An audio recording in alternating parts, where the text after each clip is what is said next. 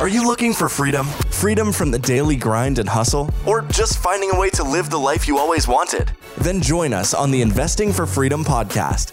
Host, Mike Ayala, will help you discover new ways to find freedom with tips, insights, and interviews. You'll learn the exact systems he's used to travel the world and live his best life. True success and happiness are all about freedom. And here's your roadmap on how to find freedom on your own terms. Welcome to the Investing for Freedom podcast. Here's your host, Mike Ayala. Hi, everybody. Welcome to the King's Table podcast. Uh, we are recording another beautiful episode with these beautiful faces. Good to see you, boys. Today, I have with me Maddie A, the hero of hospitality, zooming in from Sacramento, California on this sunshiny day. We also have Mooch, who just finished an amazing uh, real estate retreat. So he's going to share a lot about that today. So good to see you, Mooch. And of course, the sage himself, Mr. Mike Ayala. How's it going, brothers? Doing good? Doing good. Doing good. What's up?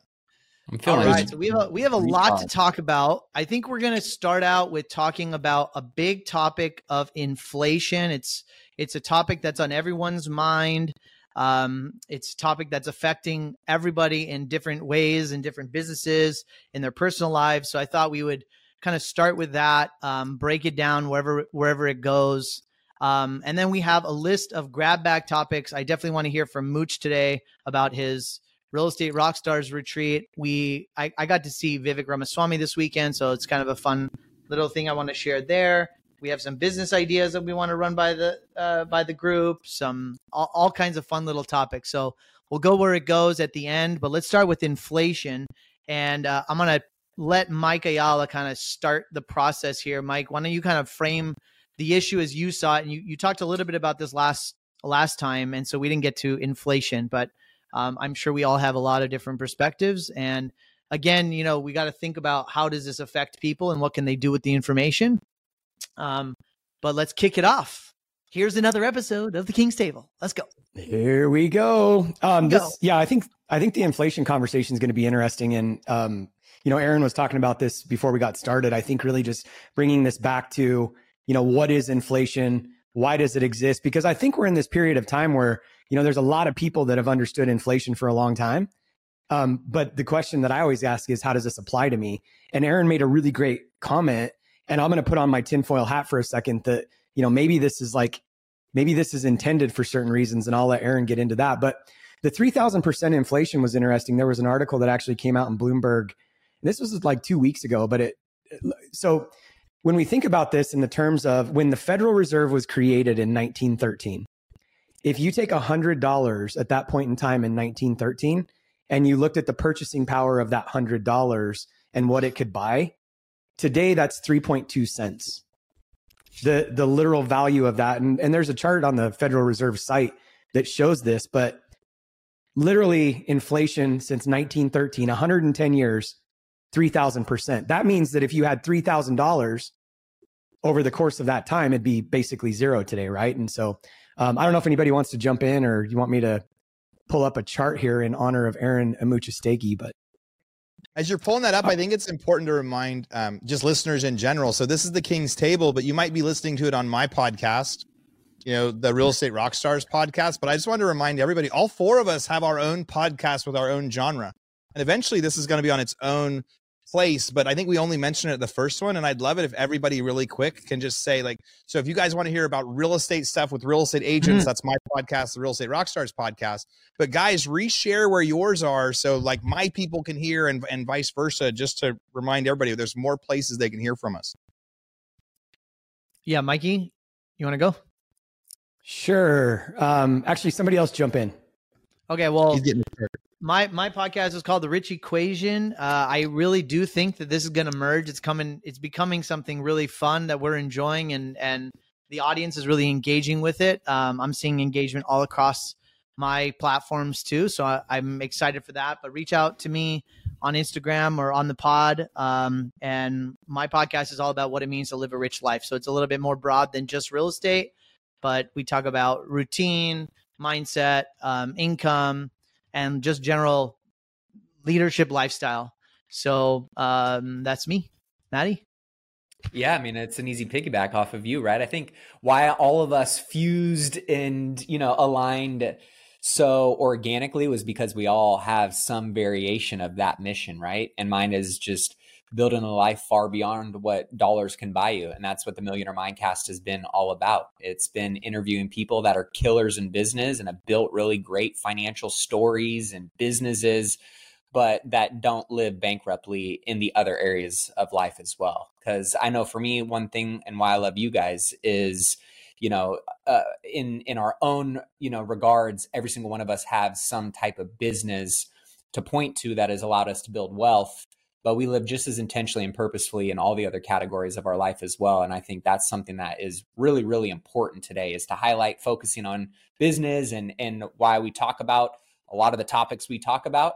Um, that being said you know it goes far beyond how many dollars you know commas and zeros you have in your bank account and also how we can go out and use that for good. So that's millionaire mindcast that i put out three episodes a week on. Awesome. My podcast is investing for freedom. I've I've often said it's not really a how to podcast. I don't really get in the weeds on buying your first single family property. It's more of a how come podcast. Like, what is the reason why we mm. want financial freedom?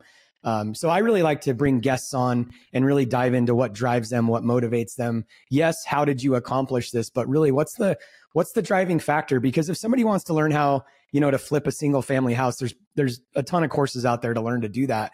But I think at the end of the day, we're all really looking for community and people to challenge us and and what was the mindset behind you know Aaron Amuchastegui and in battling through all this stuff. And so uh, yeah, investing for freedom. It's on all the platforms. You can find me on Instagram. Um, I'm I'm going to go all in on YouTube going forward. I'm going to follow Maddie A and and and and get some learn how to do. If you like that, like ding the bell and put your thumb up and all that stuff. So anyway, there we go. All right, can you guys see my chart? We yes. Yes. All right, here's a couple things I want to point out before we really jump into this. So 1913, this was the foundation of the Federal Reserve. A few things that I think are really interesting, and I'm going to not try to go off the deep end. Um, but when the Federal Reserve was created in 1913, this if, the, the benchmark on this is $100. So January 1913 equals $100 of purchasing power in the consumer dollar, if you will. What I think is really interesting, and I was um, I, I said this off camera before um, Maddie was jumping on. Aaron, you weren't on yet, but I found a quote from Ben Bernanke, and I think it was uh, 2004. And he's quoted in a speech saying, Yes, we did that. Yes, we caused the Great Dis- Depression. Sorry that happened. We won't do it again. And that was a quote from Ben Bernanke, by the way. But a lot of people, and again, I don't, we'll get to like, how does this matter? But when you look at 1913 here, this is what I find really interesting. The purchasing power of $100 fell by like 19, let's call it 21, by 50%. 40%. Yeah, I mean, no, it was it, over like a 10 year uh, period. Yeah. Um, and then here's so what's crazy we, too. We already knew that they weren't going to work. Well, it's wild. Um, a, a couple other things that I want to point out, and then we can talk about, you know, get into the fundamentals of this. But what I think is really interesting, we obviously had a rebound when things started working out a little bit, and then when you look when you look at um, this period of time and you look at the Great Depression and what was going on here, one thing that's really interesting, um, Roosevelt took us off the gold standard, or not took us off, but he made gold illegal here in 1933. Um, they recaptured all the gold from the citizens. They said you have to turn your gold in, and at that point in time, an ounce of gold was like twenty dollars and seventy cents, something like that. Um, not that's not the exact number, but so they they took all the gold back because the dollar was backed by gold.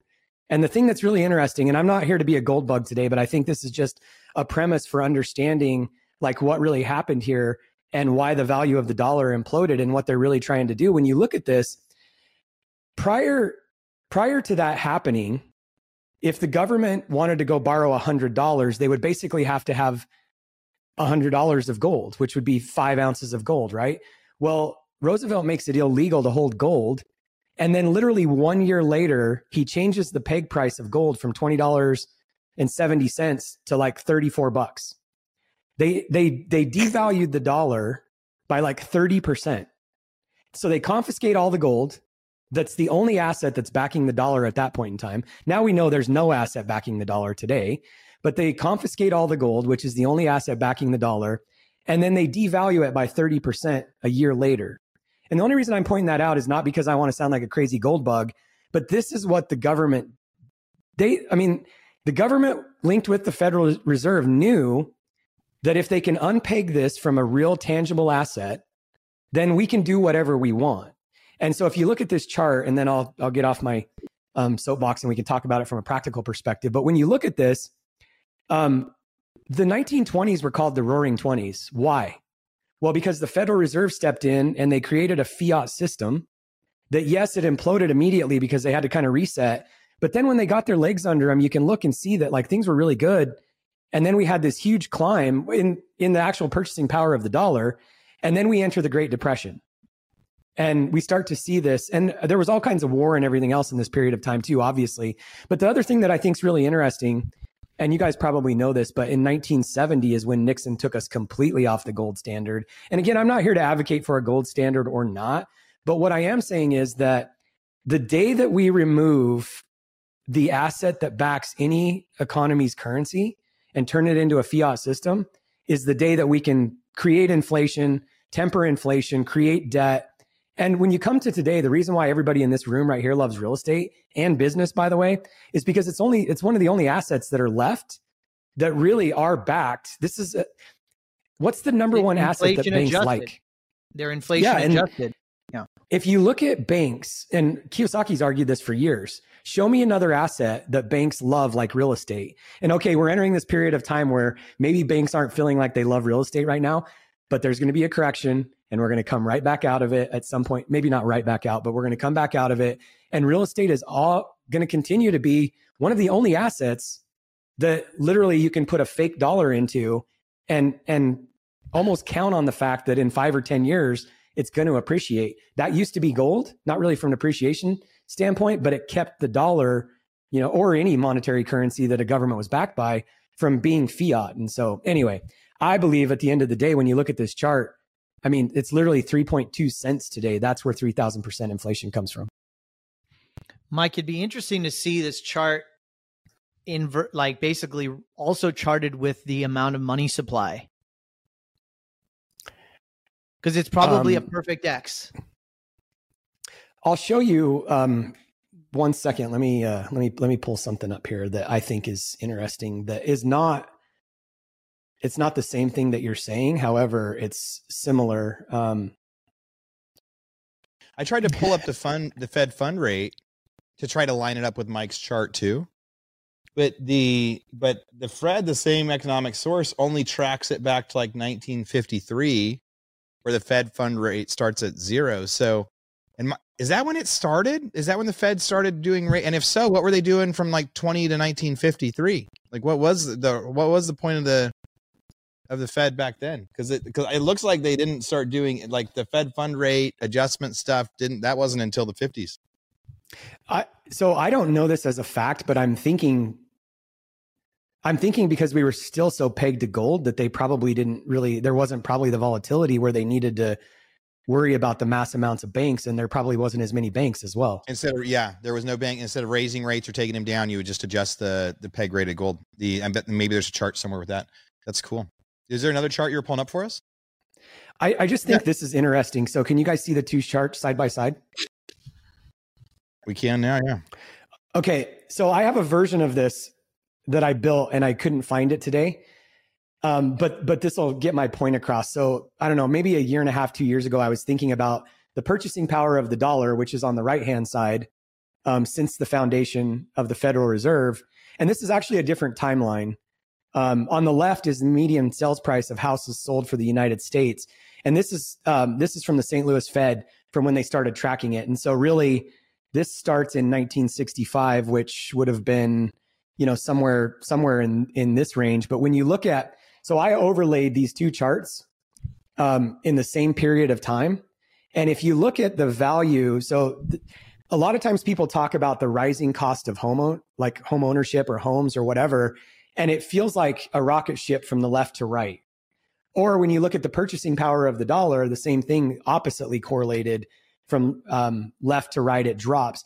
And so what I did here on the left, this is basically if you could just think about flipping this the opposite way, the price of real estate is almost directly correlated to the devaluation of the dollar over time. Inversely related. Inversely correlated. Yeah, and sorry, inversely. Um, I think of I think about it correlated because I I, yeah. I, view it that way. Um, but anyway, that's the thing that I wanted to share because at the end of the day, um, I try to. I mean, I'm not really that smart, so I try to keep things simple, and that's what I really wanted to see. Like, if I compare the purchasing power of the dollar to real estate, like, what does that actually really mean? Did real estate basically real estate's gone up 3000% if the purchasing power of the dollar has gone down 3000%, right? Yeah. Why is it why is it that governments make it so important for its citizens to own homes? Is there a correlation there? Governments is a loaded statement because our government is one of the only governments in the world that actually puts an emphasis on home ownership.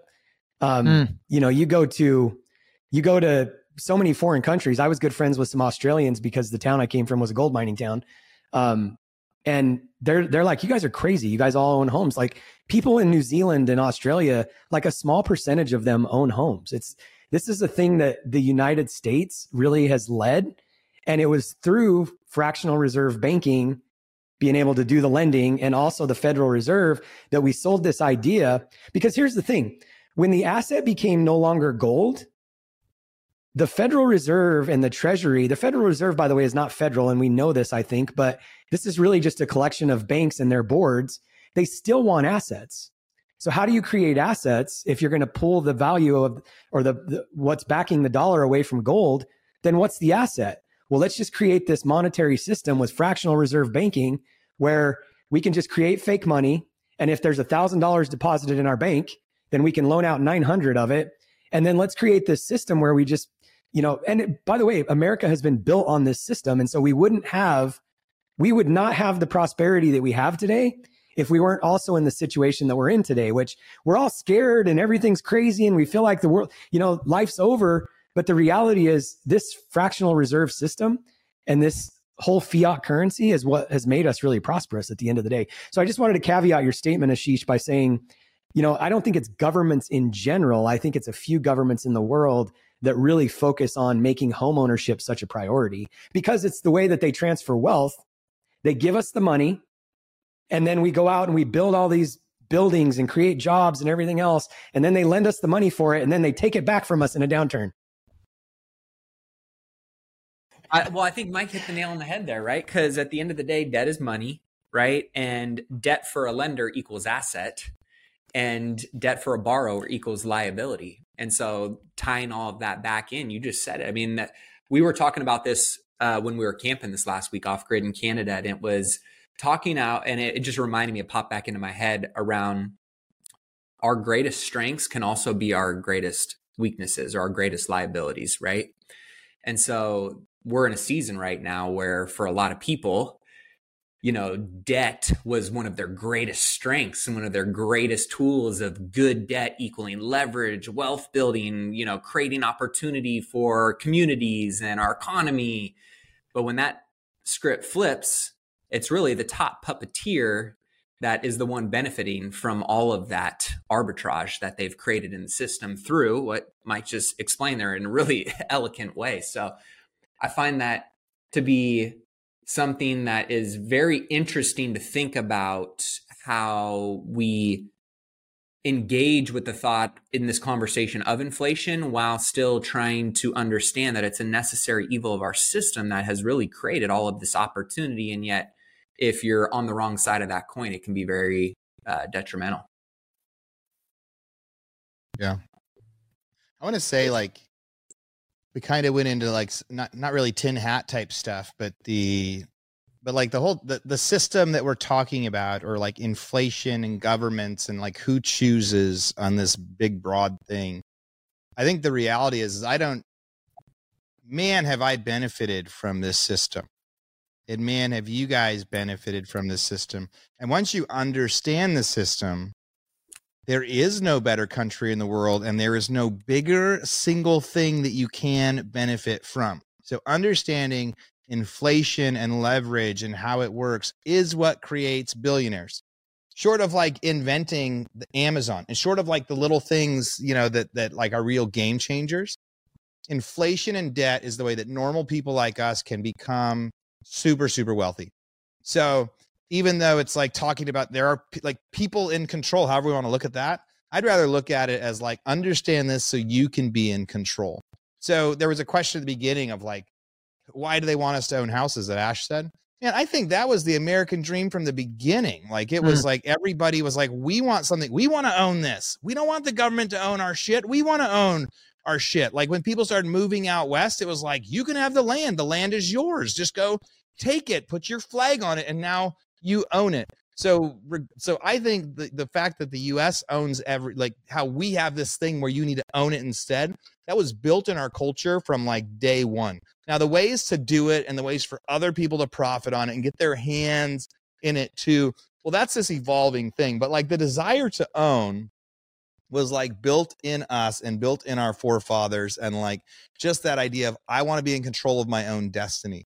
It's int- it's really interesting that people in their you know 20s and early 25s and 30s now the desire to own is so much smaller. Mm-hmm. the desire to own now that's like this cultural change almost is like i don't want to own something i want to be able to travel the world instead. Like yeah if i own that like there's this draw for horizontal income then there's this other side that's like well if i just rent my place i can go live in hostels too and travel the world on 30 grand a year. So there's a lot of interesting things in that. And then and there's lots of stories too with inflation. And I remember like when uh, September 11th happened and they lowered rates. And then at that time, the Fed chair told everybody go take out second mortgages on your house and go spend the money. They said, you guys have these giant piggy banks in your home. Go take out second loans on your house and spend the money, stimulate the economy, go buy the boat, go buy the RV. Like, go get the jet skis, like do the things. Your house has this big penny bank, and the government and the U.S. needs uh, the economy to boom after September 11th. Like, do this for your country. I would literally remember seeing him come on and saying, like, for your country, take out a hundred thousand dollars second and go buy a car. Right? Like your com- your country needs you to boost the economy, and that's your piggy bank. And then, man, in like what conspiracy theorists could have just couldn't have drawn up better then five years later, six years later, in 2009, so many of those people lost their homes. Now, whose fault and all that and the, the lending stuff? I'm not going to get into that, but like that's the power and the deep power of of inflation. But another concept that really comes out of that, right? And so there's and that's happened like throughout time. But I think I remember early in 2020 when we just started talking about inflation right after the first set of stimulus. Hey, this might cause some inflation because we weren't talking about inflation in 2019 we weren't talking about in 2018 nope. in 2019 what the fed was saying was they needed inflation to go up.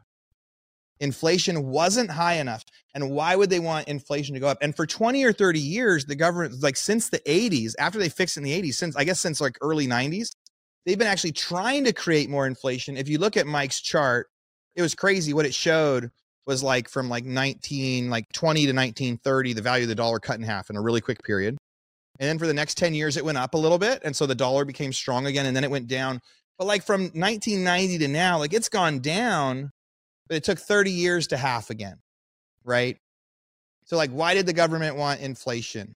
Like why do people want inflation? Why do why do real estate owners want inflation? The, the reason you or i want inflation is we get a mortgage on a house it's locked in for 30 years. So our new payment is $2,000 a month.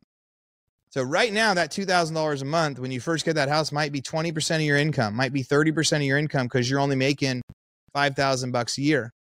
And in 1990, that 2,000 bucks would get you 2,000 whoppers. Right? You get so you're trading, you're essentially saying instead of buying 2,000 whoppers at Burger King, I'm making a payment on my house. Well, today the Whopper's $3.50. So today I have the choice to go buy 700 Whoppers or make my payment. The trade is easier. Right? Like the the trade is much easier. So the it's it's like it's costing me less. I'm sacrificing less today to make the same payment I was making in 1998. And so that is what inflation really is. As it goes up, your dollar wants more. But the other reason the government tries to push inflation or people in power, let's just say people in power, people that yeah. have assets, we like inflation because we can pay stuff back with fewer dollars. Uh, government has huge debt. Everybody successful has huge amounts of debt. Let's frankly, like anybody that's been successful at anything, especially in real estate, we have huge amounts of debt. So if we have fixed payments on stuff, we want inflation to go up because we want the dollar to be devalued. So when we're making those future interest payments, it doesn't hurt as bad. Yeah. I'm only sacrificing 700 whoppers today. I'm not sacrificing 2000. I could only feed 700 people a day instead of 2000 on my trade off. So that's like as it changes and what it's doing. And up until then, they were trying to make inflation, but technology would always offset inflation right and so that's this thing that like technology like what can help inflation or what should help inflation or what offset inflation forever for now was technology would uh, offset inflation like what, is, what does that really mean too so like 2005 you want a flat screen tv you could get a 35 inch flat screen tv for 4000 bucks right 4000 bucks for a 35 inch flat screen TV. And today you can get a flat screen for 200 bucks and it'll be delivered in an hour and a half. Right? And it'll be 60 inches. And it'll be 60 inches. So it's the opposite of inflation. Right? So like so there's a lot of stuff whereas like your dollar buys you less but technology offsets that in the fact but it actually buys you way more TVs today. It buys you like bigger computer systems today it act, it's actually easier and quicker to ship stuff today than it was before. I think it costs you less to FedEx something today than it did three years ago mm. to hmm. FedEx, and way less to ship. And like, how about like having a podcast or like if we want to build a website today with a credit card functioning machine, it costs us forty dollars. And if you wanted to build a website in 2005 with a credit card functioning machine, your investment was $20,000 just to be able to accept your first payment. So in the past, inflation goes up, technology offsets it. Oh my gosh, it costs so much for shipping. Then technology makes shipping easier, more efficient. The trucks guide better. Right now, technology doesn't have a chance to really catch up yet. Um, so it'll be interesting to see how that kind of trades off. But I remember early 2020, somebody explaining that to me like, no, they're trying so hard to create inflation, but nothing's working. Well, now it, we've finally seen uh, inflation go through the roof. And as we start to see it be adjusted, I think it's still a it's still a power, but I think it was just important for us to be able to chat about today. And, and I, I'm curious about any of your guys' extra thoughts on, on that, on the different sides of it. We've been talking about the Fed funds rate. We've been talking about why the Fed has been raising rates. And especially, it's like they do like inflation, but now it went too far. And as they're trying to change it and it's not, you know, adjusting as fast as they want, it's kind of like it's, it, we are in new territory. So I have a, a, a question for you guys around inflation's always there. It's always going to be there, and it's going to fluctuate to you know extreme highs and and in alignment lows, right? How should people who are looking to build wealth be thinking about inflation? Because to give some context to this, I recently was reading an article. It was like on Wall Street Journal. It was talking about how even though inflation has fallen, consumers are still mad about it right? We're we're all still kind of going, they haven't got it under control. There's still some narrative or story around why things are too expensive. It's hurting and killing the poor and the middle class, right? And so I'm going, maybe we're not looking at this the right way in terms of, you know, we've we've fixated kind of going back to that gap versus the gain mindset, right? Of like we're fixated on ideally what it should be and what we want it to be versus like well, it is what it is. So what can we how can we frame this conversation and how we engage with this cuz you just talked about it, right? And and I wrote it down. I said rich people love debt. And if you are somebody who's looking to build wealth and you're leveraging good debt in times of high inflation, even though it still hurts a little bit, you're you're faring the best out of anyone and everyone that at least compared to those who don't have either good debt or have really bad debt on their books right so i'm just going how is it a, is it a psychological thing is it a strategic framework that we should really be thinking about or is it just something so simple that's right in front of us in terms of how we should think about and engage in, in inflation yes there's obviously bigger macro topics and conversations around this but let's just talk selfishly how an individual person thinking about and engaging with inflation in their own wealth building journey should and could potentially approach this topic? Well, I, I have a question comment to that because I think Mike answered it, but he answered half the equation, right? Is that when you say rich people, you're talking about people that either own businesses or own real estate, right? That's the bucket we're talking about. And we just spent the last 15, 20 minutes explaining why inflation is actually proactive for those two categories, right? For for that category of people citizenry. The other citizenry, the 98% of the population are W2 employees. So 99% of the pop this I kind of throwing this question back at you guys is that 100% of the population and when we talk about real estate, we're talking about single fam- your single family home and then potentially investment opportunities. So we're talking about both, right? So 100% of people can't own businesses because then you'd have no one to work. So you have 98% or a majority of the human population that actually works for somebody. They earn a fixed income. Often it's not pegged to inflation. So if inflation goes up by 10% or 5%, their salaries often and this would be interesting to actually look at statistically, but I, I my gut tells me that it doesn't it doesn't mirror it perfectly at all. It's probably a long big delay. So the only place that 98% of people are investing their money is in their home if they can afford one or their 401k. And so where's the money in the 401k going?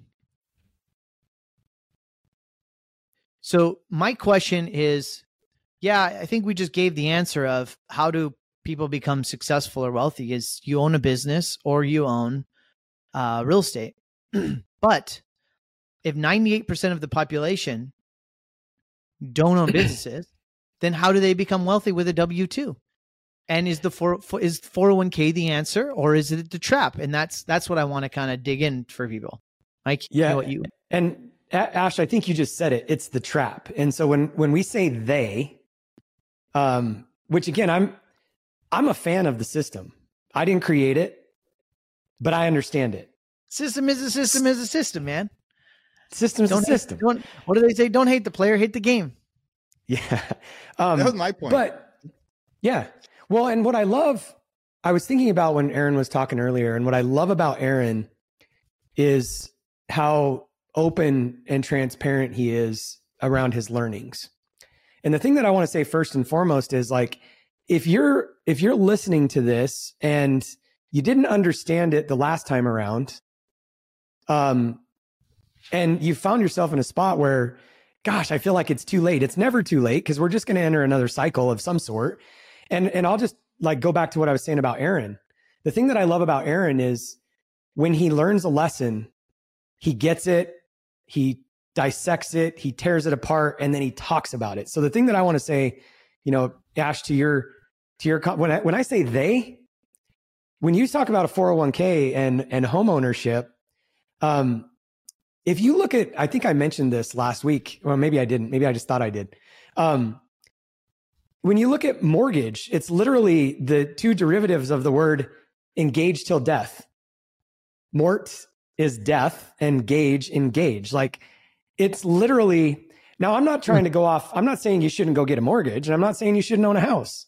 I'm saying you go go own a hundred houses and put mortgages on all of them because that's the system.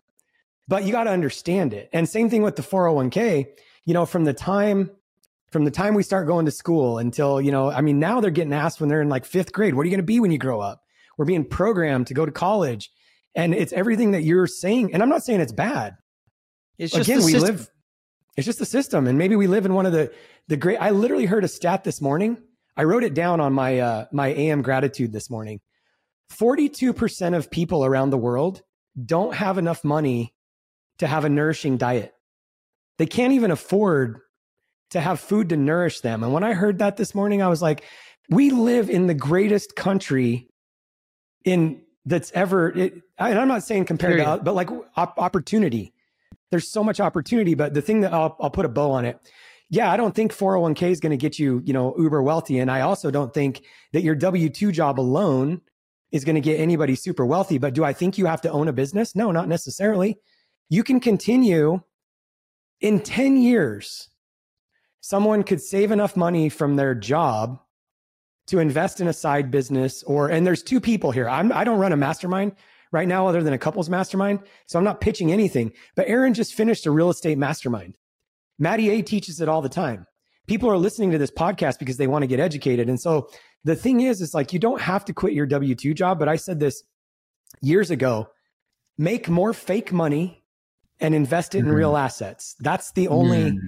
That's the only like now what does all that mean? Go get educated. And the last thing I just want to talk about, you know, Aaron, when you were talking about technology, and I agree with you 100%. There's a really great book out there. Um, I'll think of the name of it um, about technology and how it's actually deflationary. Jim Booth or Jeff Booth. Um, Tim or uh, one of you guys looked that that book up. Um, he talks about how uh, technology is actually deflationary. Now, here's what's interesting: what isn't deflationary, which is what Aaron was talking about. Technology will actually bring the price of things down. When you look at construction, education, some of these industries, the it takes literally. I came from the construction industry.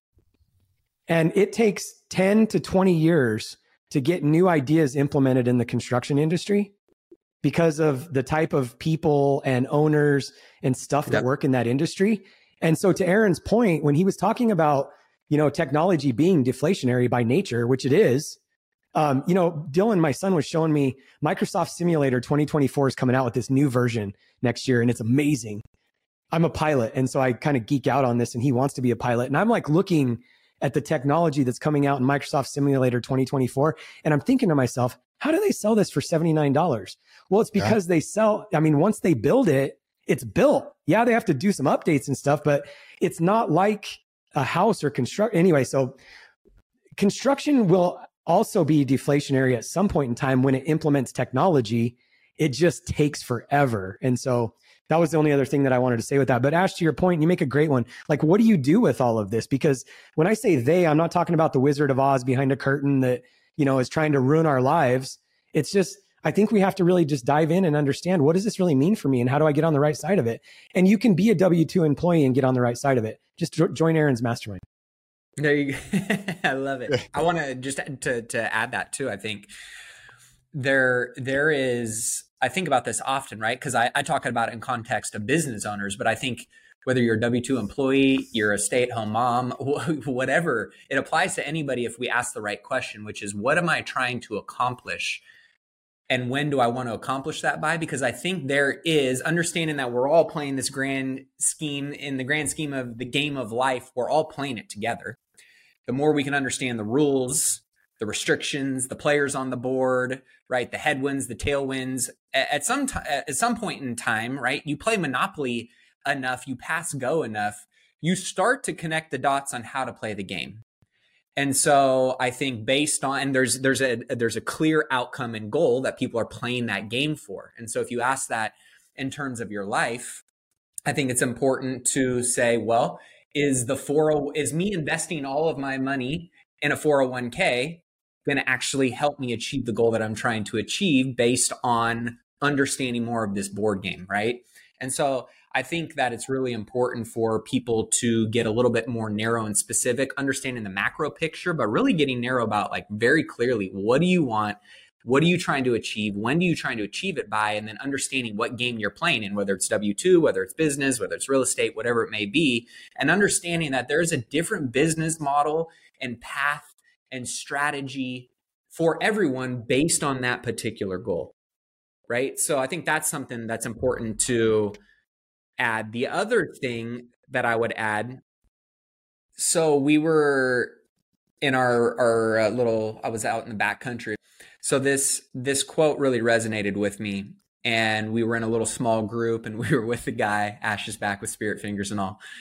And it kind of as as I was hearing us talk about this topic of money, inflation, the government, all of this, and it, and it also applies in I think people's personal journey to creating wealth, which money is like manure. The more you pile it, it starts to stink. The more you spread it around, the more it serves its pers- purpose. And I, as I was thinking about how we're seeing big, you know, piles of money go to certain areas of our economy or not, it's starting to stink a little bit.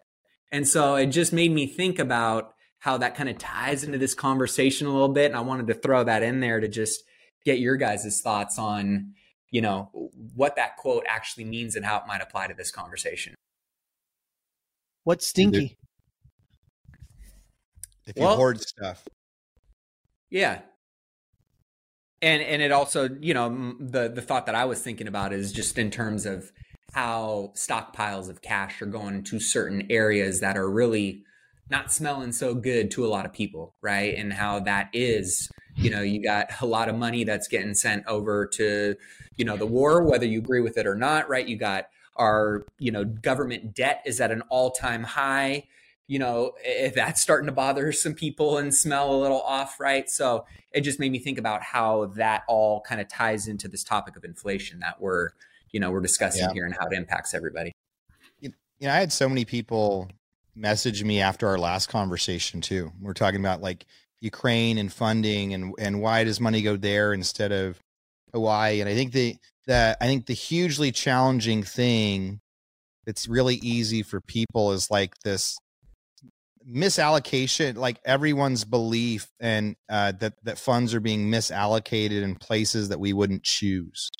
And it's really hard to say like why would we send money here instead of here and the reality is is we all spend money differently mm-hmm. right like i'm sure that there's times when i go spend money that you guys would even say why would aaron spend money on that when he could be spending money on that and so we combine these issues or i think people tend to like combine the issues you know no one can afford to eat healthy but we're sending money over here.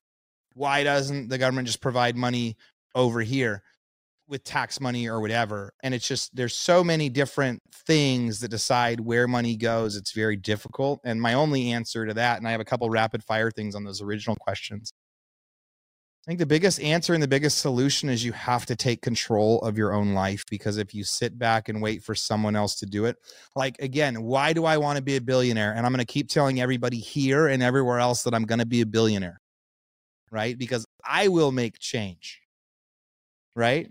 And if I have a cause like what happened in Maui and I'm like, hey, something big should happen over there, well, if I'm a billionaire, I can make change and I could do it right? Somebody, there are people out there that could snap their fingers and solve that. We're waiting for somebody to do it, but no one's going to really bail you out on stuff.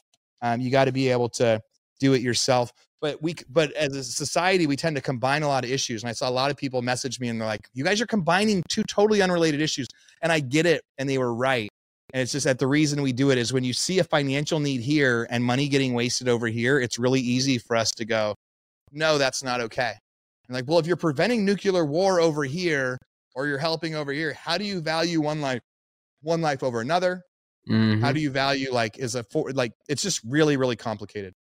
A couple things just to, to, to to maybe put a pin on my opinions with inflation, and maybe we can get onto something else as you guys finish it.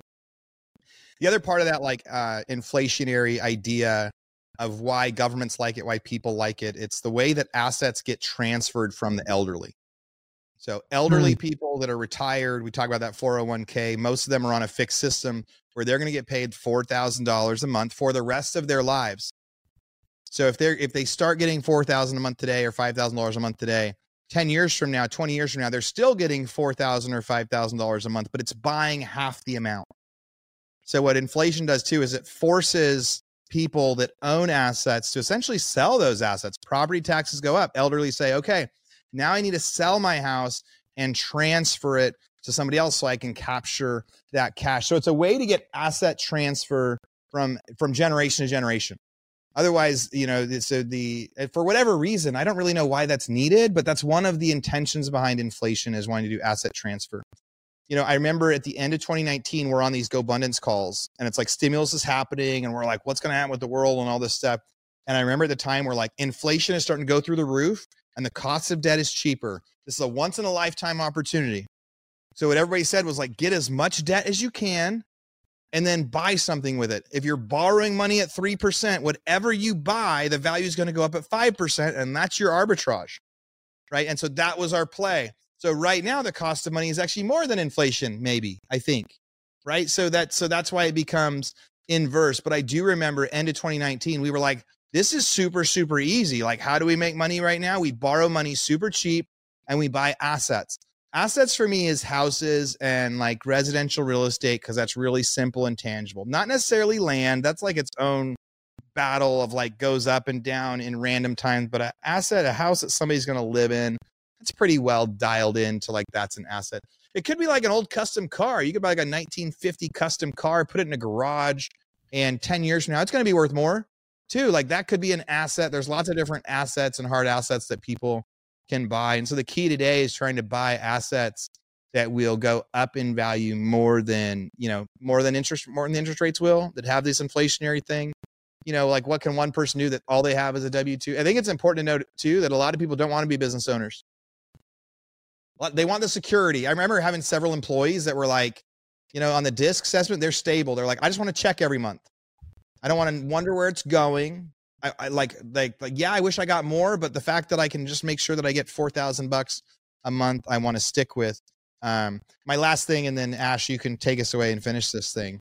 The, as far as like technology and inflationary stuff, like we're just now seeing like modular homes, like in Austin, getting dropped in backyards two weeks after you apply for permits, right? And they're getting dropped in at like a third or a fourth of the cost of construction that we were having before. Now, it took a long time for it to happen, but like eventually there's things like that that can be very deflationary. What happens at first is somebody spends 500,000 bucks, they drop it in the backyard and they sell their house for a million more. But eventually what happens is people start to go like, "Oh, but there's that extra 500,000 you can drop it in the backyard and just sell it for $600,000 more or something. So we're starting to see some of the technology deflationary stuff. But I think the best thing, simplest thing, man, where where where simple people like me can get wealthy is by buying real estate. And if you can buy a house today that you can kind of break even on on your mortgage, there's pros and cons to real estate, and it's not always easy. And there's like you could also like lose an HVAC system and be screwed. Like so, it's not like it's not easy. But I think it's one of the only ways that somebody that only makes a W two can get ahead, like move into a house, rent out one side, or or whatever. Because ten years from now, your monthly payment's going to be the same. And if you rent a house, I guarantee that 10 years from now, your monthly payment's going to be double what it is today. So the only way that you start beating inflation is you lock in your cost of living expenses um, whether that's by buying a property you live in or not. So that's my that's my mic drop, and I won't talk about inflation ever again for at least a week and a half. Can, can I can I just reinforce one thing? When Aaron Aaron, when you were just saying that, it's like whether it's the tax code or whether it's lending, just do what the government wants you to do. I mean, where else does the government tell a mm-hmm. bank, "Hey, we'll back play we'll the game, these loans." Other than real estate or you know SBA loans too, business. But like for to Aaron, to your point, let's set businesses aside because, like you said, not everybody wants to be a business owner. But where else? Just do what the government wants you to do. They're going to give you tax benefits in the IRS code, and then they're going to tell a bank, "Hey, if they qualify for this certain mortgage, we're going to back that loan." Because at the end of the day, real estate is gold now. We we we moved like we moved off the gold standard and it's now real estate. Yeah. Just to add to that, Mike, also listen to the go- what the government is telling you. When you earn, when you trade mon- time for money as a W 2 employee, you get taxed at 30, 40, 50%. When you own real estate, you're taxed at 20%. Capital gains. Yeah. So they're even signaling to you through taxes. But I, I think it's really interesting conversation. I just keep thinking about the few hundred employees that we all just within our ecosystem that we have. And not everybody can work and also run a business um, on the side, like a side hustle kind of business. Real estate is probably the, the easiest reach, but I think a majority of people keep their money in their 401k and often it's not self-directed it's managed by some group of people in New York and everybody's taking fees and I think there's something like 30 or 40% of your wealth is gone in, in a 40 year career based on fees Um, Mike's Mike's book that he talked about, Price of Tomorrow: Why Deflation is the Key to an Abundant Future by Jeff Booth. Yeah. Mm. And Matty, I want to I want to expand on your quote. Another version that I heard the other day. The shit that you have in your life today is going to be what fertilizes your fields in the next season. mm, I like that one. That one's yeah. good. Good. Yeah, I thought that was I like another it. good spin because we're all dealing with some shit. Everybody is. I mean, I don't know if you guys just saw the post. I forget who posted it in GoBundance, but somebody had posted they just went to a big real estate conference, and maybe this will be a good good way for us to segue into Mooch what you guys were talking about and you know what you guys are seeing out there. And I know based on you know some of the guys in our group you know businesses are struggling revenues down rents are softening vacancies are jumping up a little bit. I mean you can see some of the big economists that are talking about the economy is slowing. I mean they're the data is showing it right? Which is why they're potentially going to pause on more hikes this year.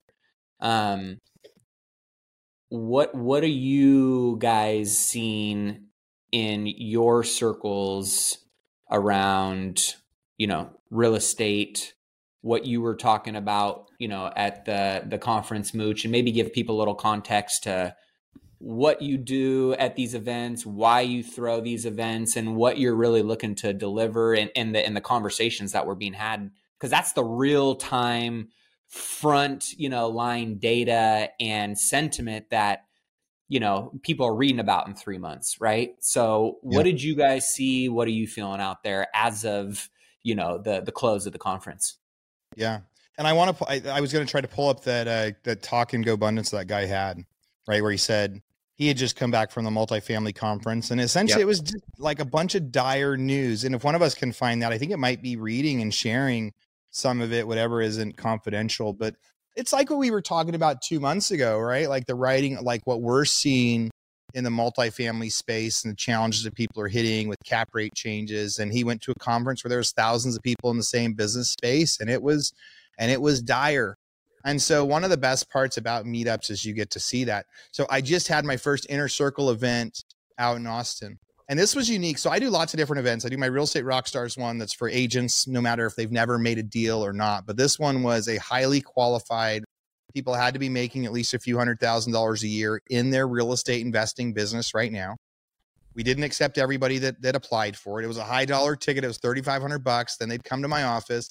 Everybody actually had to present and teach something right? So everyone had to present their best case and then they had to ask their question and their big challenge, and the brain trust would answer it. So there was also a lot of stuff from me, like stats and analysis and things like that. But the idea was curating experts from all over the US that have been in this business and like related, you know, and like one guy's talking about how he's spending $35,000 a month on TV ads to get by all of his deals you know, and how he's getting these incredible deals because the people that watch TV ads at six in the morning to sell their house, half of them don't have phones. Right. And then other people are using like mailing systems and things like that. And so everybody has these different unique uh, niches, and it's really cool to kind of see. The first sentiment that I got that you guys will love to hear is everybody said they love the King's Table podcast. Mm. Everybody said, keep doing what you guys are doing it's freaking awesome. And all like on some of them was like, hey, what advice do you have for me about this event? That was some of the event. Keep doing the King's Table podcast. We love that you guys are talking about stuff that nobody else is willing to talk about.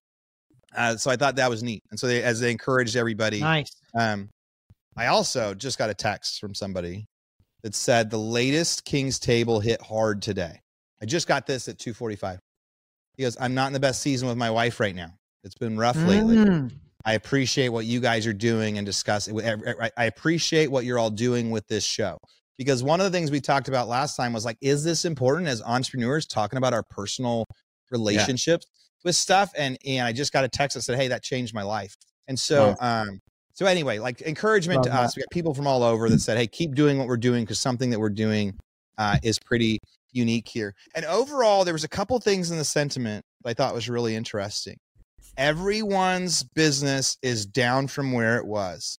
Yep. Everybody is having to work harder. Everybody is having things that used to work not work as well. right? And everyone is facing this deal of the market's tougher. And we analyze all over. And there are some markets that are just crushing, like they're only month a month of inventory, and so prices are going up. But that means they also have like a quarter of the volume. So yep. So the, to start with, it's like everybody is really really struggling, and they're having the same challenges of how to choose the market. And I shared a, a house that I have that you know it should have sold for five hundred forty thousand dollars a year ago um, comps are at 470. I brought it to market at 450. I didn't get any showing, so then I dropped the price to 400,000. It's the lowest priced house in that zip code, $50,000 below the next closest thing built in the last 20 years. And I got no showings on it. I still have had no showings, 50,000 bucks below. So what does that tell you? There are some markets doesn't matter what you do. Yeah. 5 months of inventory, you can be priced right. It's going to take you 5 months to get that offer. In Waco, I think maybe I told you guys last time, there's 30 months of inventory up there. You got a 1% chance of selling your house if you have it priced right. 1% chance you're going to sell it the next year in Waco, Texas. That's crazy. 1%, one out of every 100 houses is going to sell. Um, so the other part of all this, everyone that showed up is crushing it. Right? Market's shittier. They got to work harder. Everyone's trying to pivot. I and everyone's that. like, and everyone's like, we're making tons of money and we're going to make more next year. And people are taking each other's ideas. And so one of those ideas was like, okay, so like the if you got a month of inventory in Dallas, Texas, you got seven months of inventory in Austin, like go open your business in Dallas. All right. So if door knocking isn't working here anymore, maybe you got to go start doing TV ads over here. No matter what's going on in the market, you can either let it be the reason that your life sucks I've been I've been stewing a little bit. I've been a little feeling sorry for myself about some of my stuff. But the coolest thing that was the most impressive about the event. So we talk about the markets, we talk about strategy, we talk about stuff. But the best part was that everybody is crushing it in spite of the the most difficult market they've ever been in. And unlike me, so I've seen the market in 2001, the market in 2005, the market in 2009, the market in 2000. I've seen this like swale there was only one other guy there that had been in business more than seven years, which means all the rest of the people have only been in business since real estate was crushing and awesome. And so they could be letting this market put them out of business. And instead, it was more about like, okay, this is what we're doing that works. And now we're going to focus on that. And so that should be inspirational, if nothing else. Like our event was awesome. Like I'll host, I'll host another one uh, in a few months. That's the inner circle stuff where it's just people come, like, I mean, they got to come to my office. They did cryotherapy at my house in the morning. They went out on my boat on my boat in the evening. We even had Mike's son there driving a boat, teaching people how to surf. We had four boats out on Lake Austin at the same time. It's pretty fun. Nice. But um, but it was inspirational, man. And it was also inspirational that I got these guys that have been doing real estate less time than me, less experience than me, just crushing it, making great Grinding. money with great attitudes. When I'm like, what am I whining about? I think that's if such they can a. Do it, I can do it. And technology lets me do business in real estate anywhere in the world right now. So what's my yeah. excuse? I think that's such an important thing to to highlight right now too. Is a lot of people who have been crushing it for a long time, kind of are are suffering in silence a little bit, and shit is harder right now. You know, people are dealing with real challenges right now, not just in business but in their personal lives too. And uh, why I love this group, right? Why I love some of the communities that all of us play in collectively, individually, um, is to to know that like there are going to be seasons that just flat out suck. And if, you know, you can suffer with other people, like we, you know, I'll just say it flat out. We were one of my mentors and great friends. Many of us know Gary Jonas. He's going through a really challenging, and he'll say it openly, going through a challenging season of his business where they're going to lose over seven figures this year. And he, and while he has made, you know, multiple eight figures over the course of his career, he's like, there's just no like anybody that's telling you their business is doing amazing and they're 10xing right now and they're they're either not they're most of those people are are fucking lying. And yeah and they're not being honest with themselves. And when you can be honest with yourself and be transparent and authentic, that is when the most growth happens internally and collaboratively.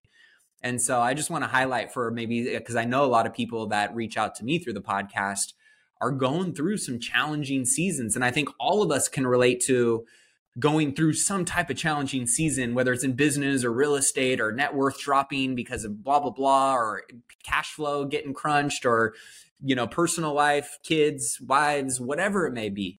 Um, when, when you can when you can lean into those conversations though it becomes very very uh, powerful and impactful and so i want to you know just just emphasize that piece and i appreciate you sharing that aaron because i also think to just kind of circle back on the business front I wrote down we had a business coach when we were in Canada come in and do some work with us. Um, and one of the things that he I wrote down that that kind of resonated with me, and I think it ties in with what you're talking about. And this, I think, because it relates to I, I, know many of us read the book from Benjamin Hardy on 2x is easier than 10 or 10x is easier than 2x. And there's an exercise in that book that talks about all of your 10x moments. And oftentimes, the 10x moments are not when you are crushing it. The 10x moments are when you decide to do something dramatic or drastic in seasons like right now when shit's not going so hot right? And and there was this i wrote this down. It said for every successful business and i'll just leave that that line blank there. For every successful marriage for every successful dad or every successful mom right? You can in, insert whatever category or topic. For every successful business you see there was always a massive decision that was made that set it on that path to what you now call it a success for. Mm-hmm. and so I think you have to revisit that thought pattern multiple seasons and multiple times throughout your life and the trajectory that you're on and know that oftentimes the decision is often made at least I know a lot of my 10x moments when I went through that exercise and was like when did my life 10x or when did my income 10x or when did my relationship or health 10x oftentimes it was out of those seasons that i was in the most pain but it was also when i was in the most authenticity and honesty with myself and when i engaged and leaned into mentors conversations communities amazing events like aaron puts on that allowed me to realize I wasn't, I didn't need to suffer in silence. I don't need to go through this by myself. And it often allowed me to condense that season of shittiness into something a lot shorter than I would have probably prolonged it to be and have done historically in other shitty seasons of my life. So I just want to emphasize that for anybody that's going through that right now. Um, this is the conversation that you need to be tuned into. It. And Aaron's, you know, community and Mike's couples community and all of the, you know, communities that we all have are, are communities that you should be leaning into, especially in times like right now, if what I just said resonates with you. Good stuff. I I I, wanted- I man, so good. Just like the voices that we're listening to, as you just said that at the end, is like so. It's always important, but it's so important right now. And when you come out of the season of, you know, time that we've been in, like after COVID and everything else, like I'm just the the isolation factor and being alone. Like now's not the time to be alone. And um, so no. I just so resonate with what you just said, Matty. And the the one thing that I just want to add on to that too, like, um, when COVID hit, and Aaron was talking about this period of time, we're so fortunate to have that community that we have in GoBundance, which we're we're all a part of. Um, but I remember the conversations, and I actually had this. I had this conversation with my pod, and I talked to David Osborne about it. There was a I I had a note that had a balloon payment of like I want to say, I want to say one and a half million at the end of the note, which is coming up next year. And, you know, all hell was breaking loose. Like, we're thinking like businesses are going to go bankrupt. Like, we're going to be out of business. Like, who knows what's happening? And the, the guy that had this note, he comes to me and he says, Hey, if I give you, and I forget what the number was, but he said, like, if I give you 650,000 right now, will you forgive the rest of the note, the balloon payment, not the rest of the note? But the balloon payment at the end. And Love you know, it. I talked to yeah, yeah. I mean, well, he was really scared. He thought he thought his business might be done, and he had some PPP money and that he was going to be expecting. And so I, I sat down, and there's a there's a point to this, but I sat down with my wife and I looked at everything in our world. You know, everybody always talks about like lifestyle creep in our personal lives, but I don't know how much we talk about business creep. And you know, those periods of time like COVID or ones that we're even in now. And if I had to, you know, punchline this, I would say, hey, like learn the lessons. And even if you don't understand it right now, um, it'll come back and teach you the lesson later. And so at that period of time, like Karen and I were looking at it and we're like, man, what could we do with that extra 650,000 right now? And even though it's money today that I'm not going to be getting in 2024. I don't know if I'm going to be getting that money anyway. Um, I sought counsel. We looked at all of it. I ended up taking the money, and I'm sitting here today thinking, man, I shouldn't have taken that damn money. But the thing about it is, like, and this is what I wanted to say with the psychology around this we make decisions at that point in time with the best information, the best education, the best wise counsel that we have around us. And I think, you know, to what Matty was saying, like, I always, whenever I feel myself getting depressed, it's usually by something that I'm thinking about in the past. I should not mm-hmm. have, I should not have written off that extra money for that money then, but I didn't, I didn't know any better then. And then I also, when I'm thinking about, and I didn't come up with this, somebody mentioned this, but when I think about anxiety and what's bothering me, I'm usually living in the future. And so I think now more than ever, it's really important for us to just be present, tap into the wisdom, the knowledge, the experience, the lessons we've learned, and just make sure that we're surrounding ourselves with the right voices. It's so important. And you're going to make mistakes. You know, you could look back now and say, Mike, that was really stupid because that business is doing fine today. And I left a lot of money on the table, but I didn't know. I, I made the best decision that I had at that point in time with the information that I had. And you have to take it, you know, you kind of have to, you have to be careful with yourself too, because nobody knows. None of us know. Yeah. I'm going to add in one quote Don't waste a crisis. Right. So That's I think one of the things when that guy came back to renegotiate, I remember the first time we ever had to tell investors we lost money for them after three or four years of amazing performance.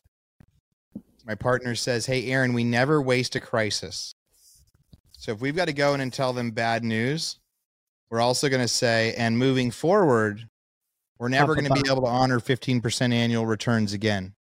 If you guys want to come back and invest with us, we're going to be our new base is like 6%, and we think your upside is going to be like 10. And I remember when COVID happened, it was kind of the same thing. Like never waste a crisis. Go renegotiate with who you can. And uh, whoever negotiated with you, Mike, he wasn't going to waste that crisis. He came like the said, "Hey, it's a crisis. Maybe I can get some good stuff out of it." So we're in a different sort of crisis now, maybe in some of our businesses, but don't don't. I just got to just renegotiated my loan, my lease rate at my office because of it right? So like if you are in crisis, don't waste it. Go make some changes, go renegotiate some stuff. You know, whatever you can right now while other people are feeling it too cuz this too shall pass. I also feel Matty just said this too is that this is a good time to be having these conversations and to be figuring out where there's opportunity and to recalibrate where you spend your money and where you spend your time and where you're investing and I think the next 3 years and we've talked about it on the podcast here th- there's some pain ahead. So don't stick your head in a pillow.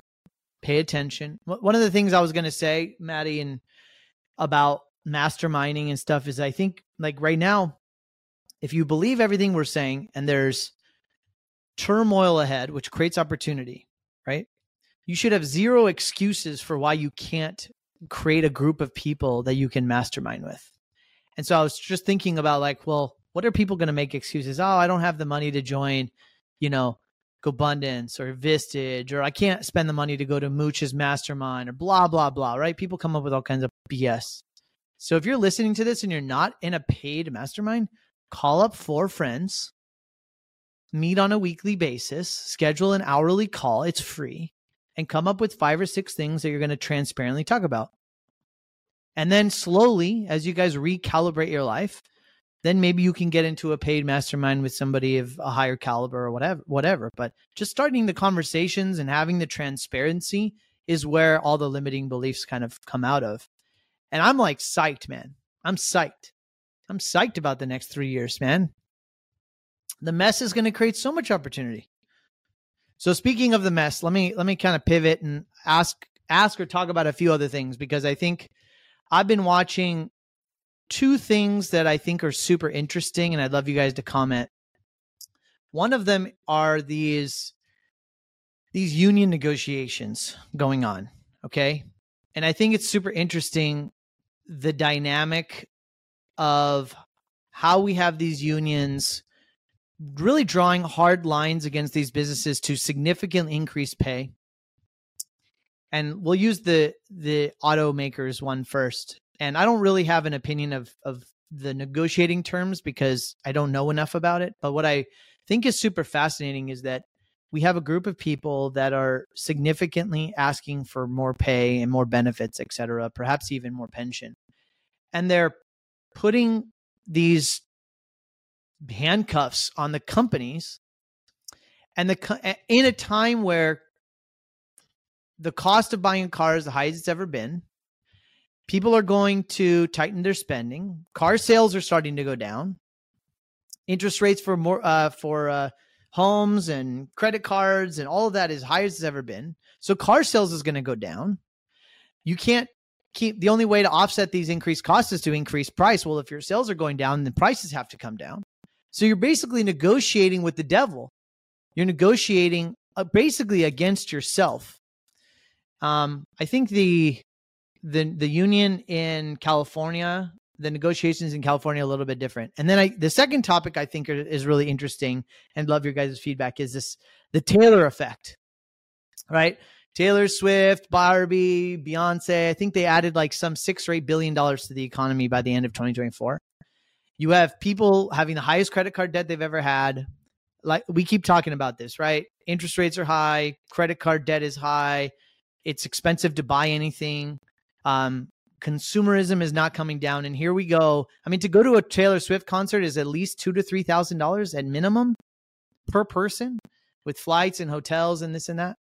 It is so much more. And uh, I just also the second thing I think is super interesting is the Taylor effect in terms of her influence and popularity, and that I guess she's dating some Chiefs player and she shows up to a game and now the prices of chief football tickets have spiked the following for the player and the uh all the instagram accounts for the chiefs have all spiked like double triple in like a week. Um just super fascinating. People are still out there hungry. They want to consume and taylor swift is cleaning up. So there you go. That's america. It's the uh you know what Mike talked about in weeks past was like people are lost. There's nothing people like more when times are bad than like a distraction than the um than the watching the gladiators go fight and it is it is fascinating. We were talking about before we came on. If you googled Kansas City Chiefs score right now, most of the images on the slider have nothing to do with that and it's pictures of Taylor Swift and and her other famous friends that were at the game. And it's just like this strange laughable thing how much influence people have and it's also impressive and I'm jealous of it. Right? Because influence, man, if I could like drink the something, right? Like what I would wish I had more of, it's influence. And so it's it's crazy, but it's also crazy like who we give our influence and attention to. It's the Messi effect with like when Messi decided to go play for Miami soccer.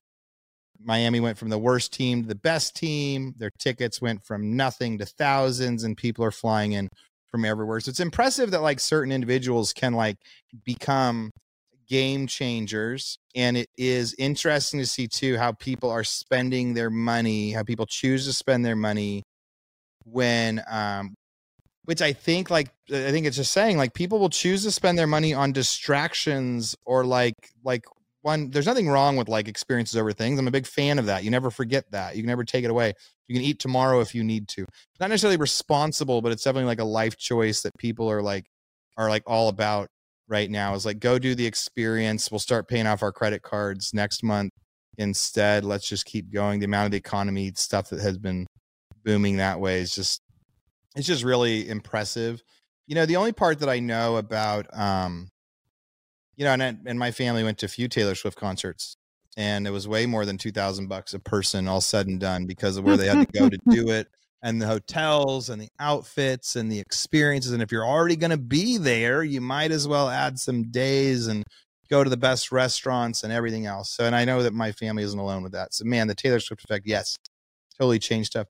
The auto worker union stuff is interesting. If you, I did a quick Google about like car inflation over time and like so the cost of cars has gone up a lot since 2020 but like from 2015 to 2020 it was going down cars were getting cheaper every year right and so it's kind of like this adding insult to injury at the time when these things happen because i would be willing to bet that like profit margins for auto dealers two years ago were just screaming through the roof, right? Because demand had totally. gone up so high.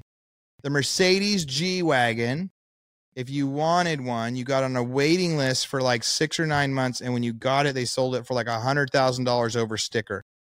And people raced down there. They would call people, and my buddy raced down there and like he got to sign it as like six other people drove into the parking lot, right? And they were like, "Oh, I guess we should have gone 150 over sticker instead." So, car makers were just printing cash, printing profits 2 years ago because demand same with anybody that owned real estate, right? Like demand drove prices up and at that time it hadn't driven our cost of goods up, it just drew the resale. So profits went through the roof.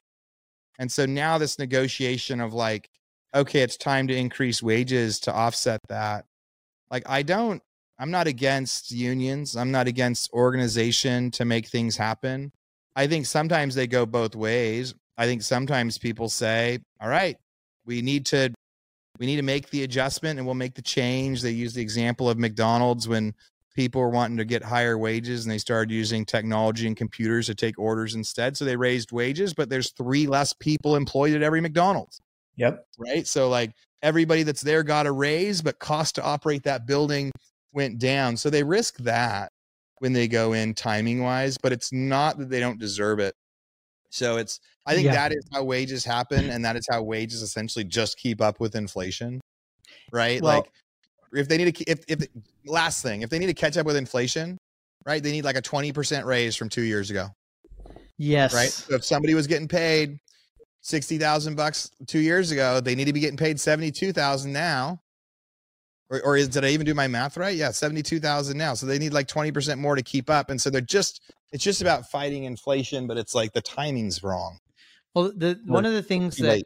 in my industry, in my industry, Mitchell Gold just went out of business. It's not necessarily my industry, but a residential furniture maker, right? Just one day, boom, they went they went out of business. In the last two or three years, they should have been making more money than God. Everybody was consuming residential products, right? Yeah.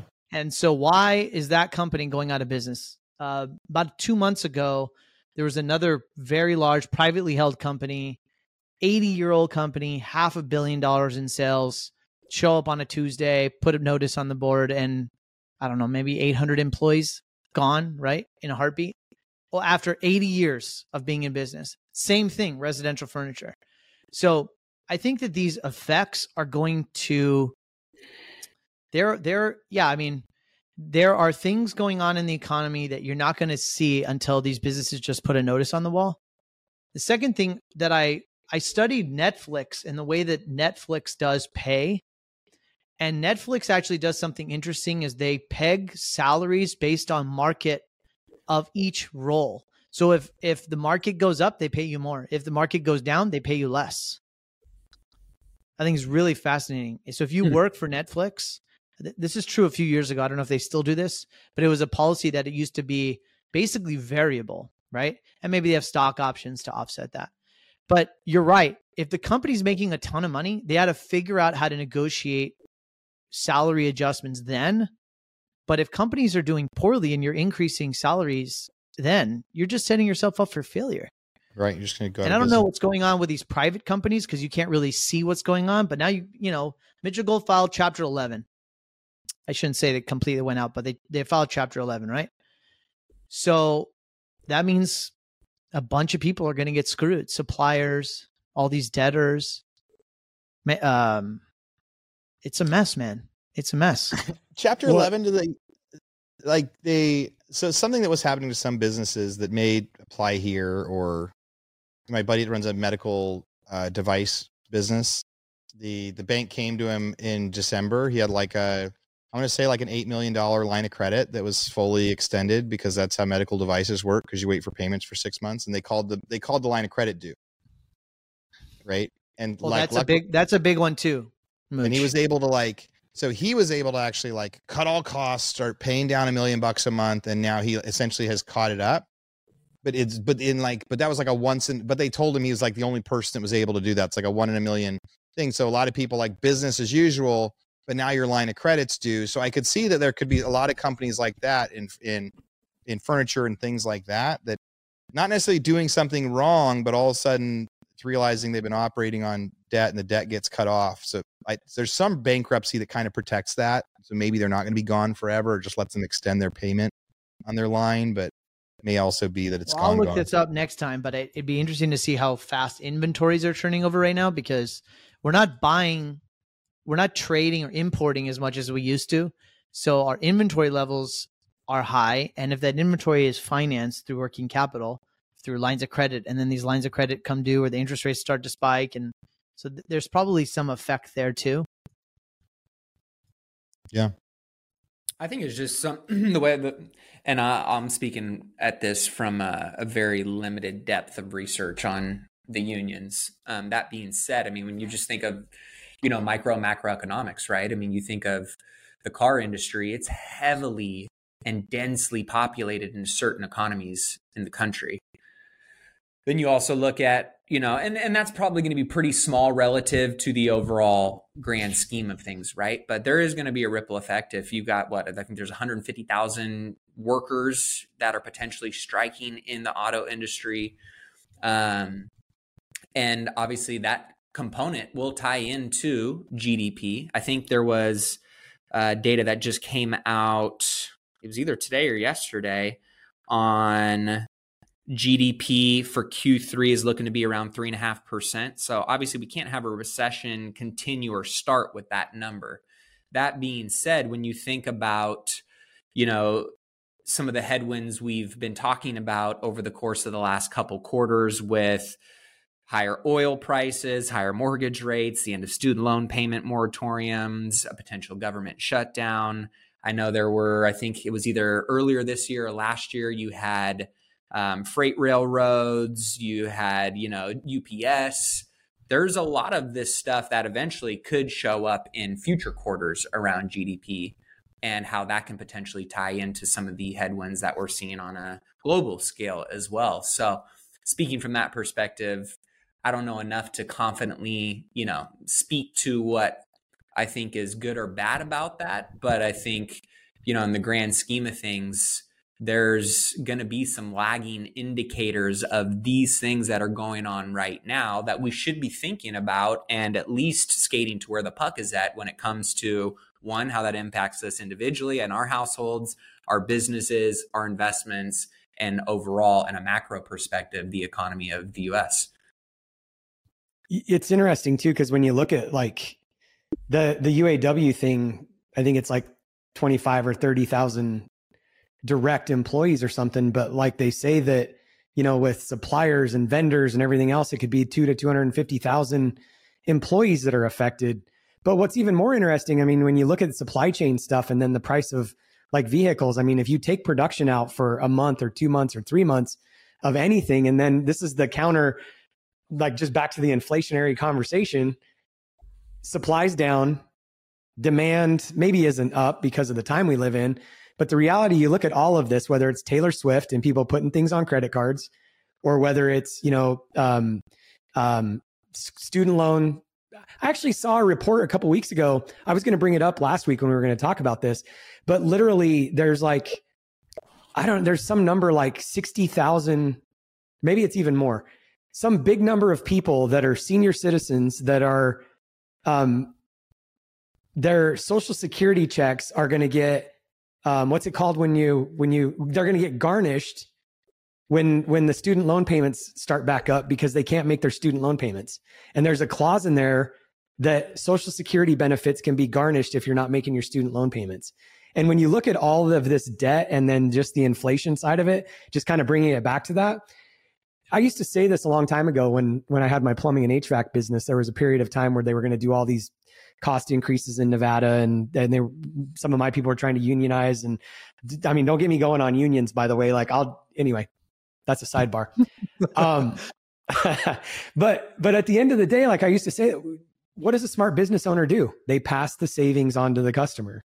And the thing at the end of the day with all of this is, is like your hundred thousand dollar truck just became a hundred and ten or one hundred and twelve thousand dollar truck. So this inflationary conversation, like that's why I it's important of, to own businesses. You just explained, Mike, why it's important to own the business and not be the employee.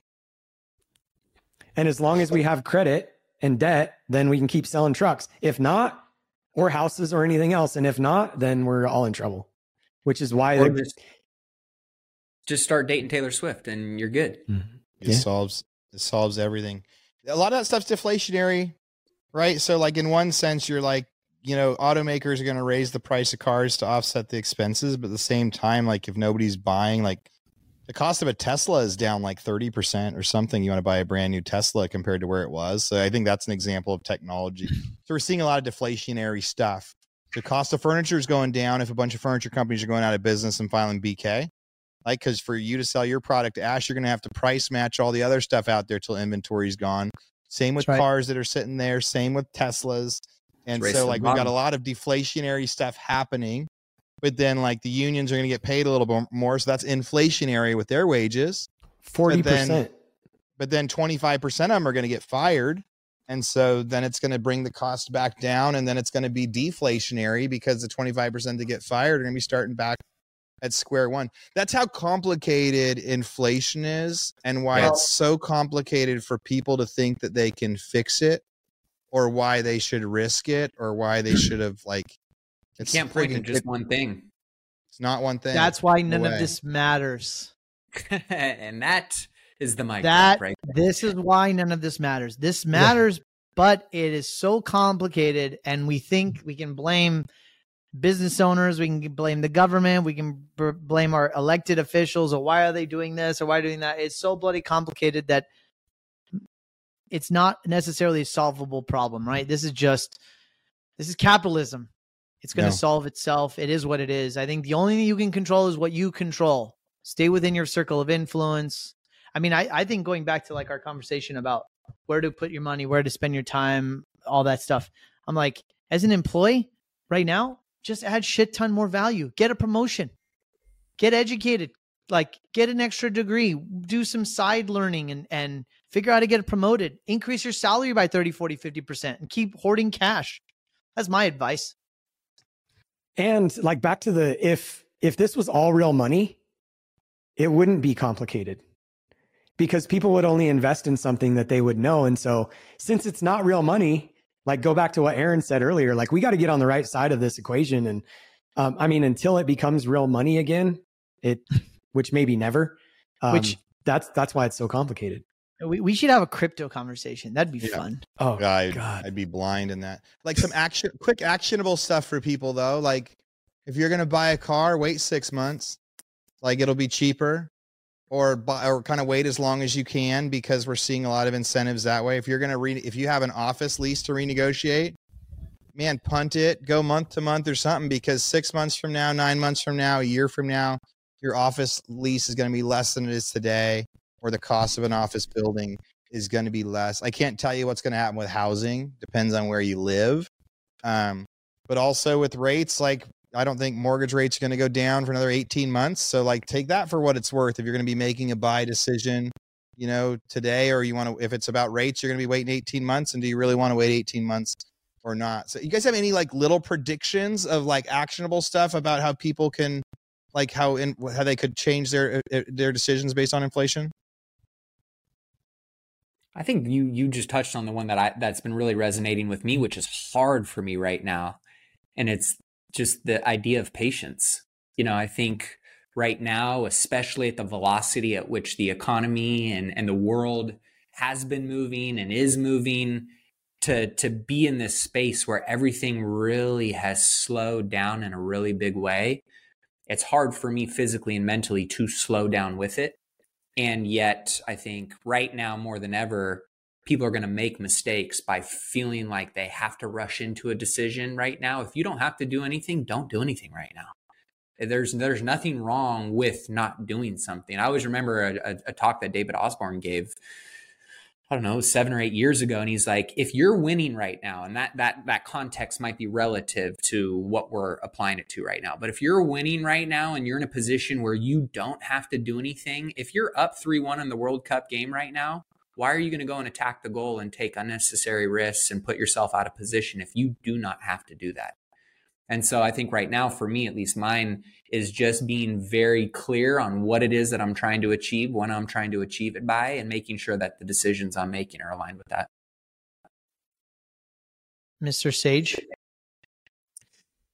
I know this is like, I mean, there's there's the fundamental stuff that we're constantly talking about. I mean, I think, you know, cutting where you need to cut and investing in your businesses where it belongs and and real estate and all of the above. But the thing that Karen and I've been talking about, and Aaron, you know, kind of alluded to this earlier too, but I'm just looking at the areas of spending in our lives.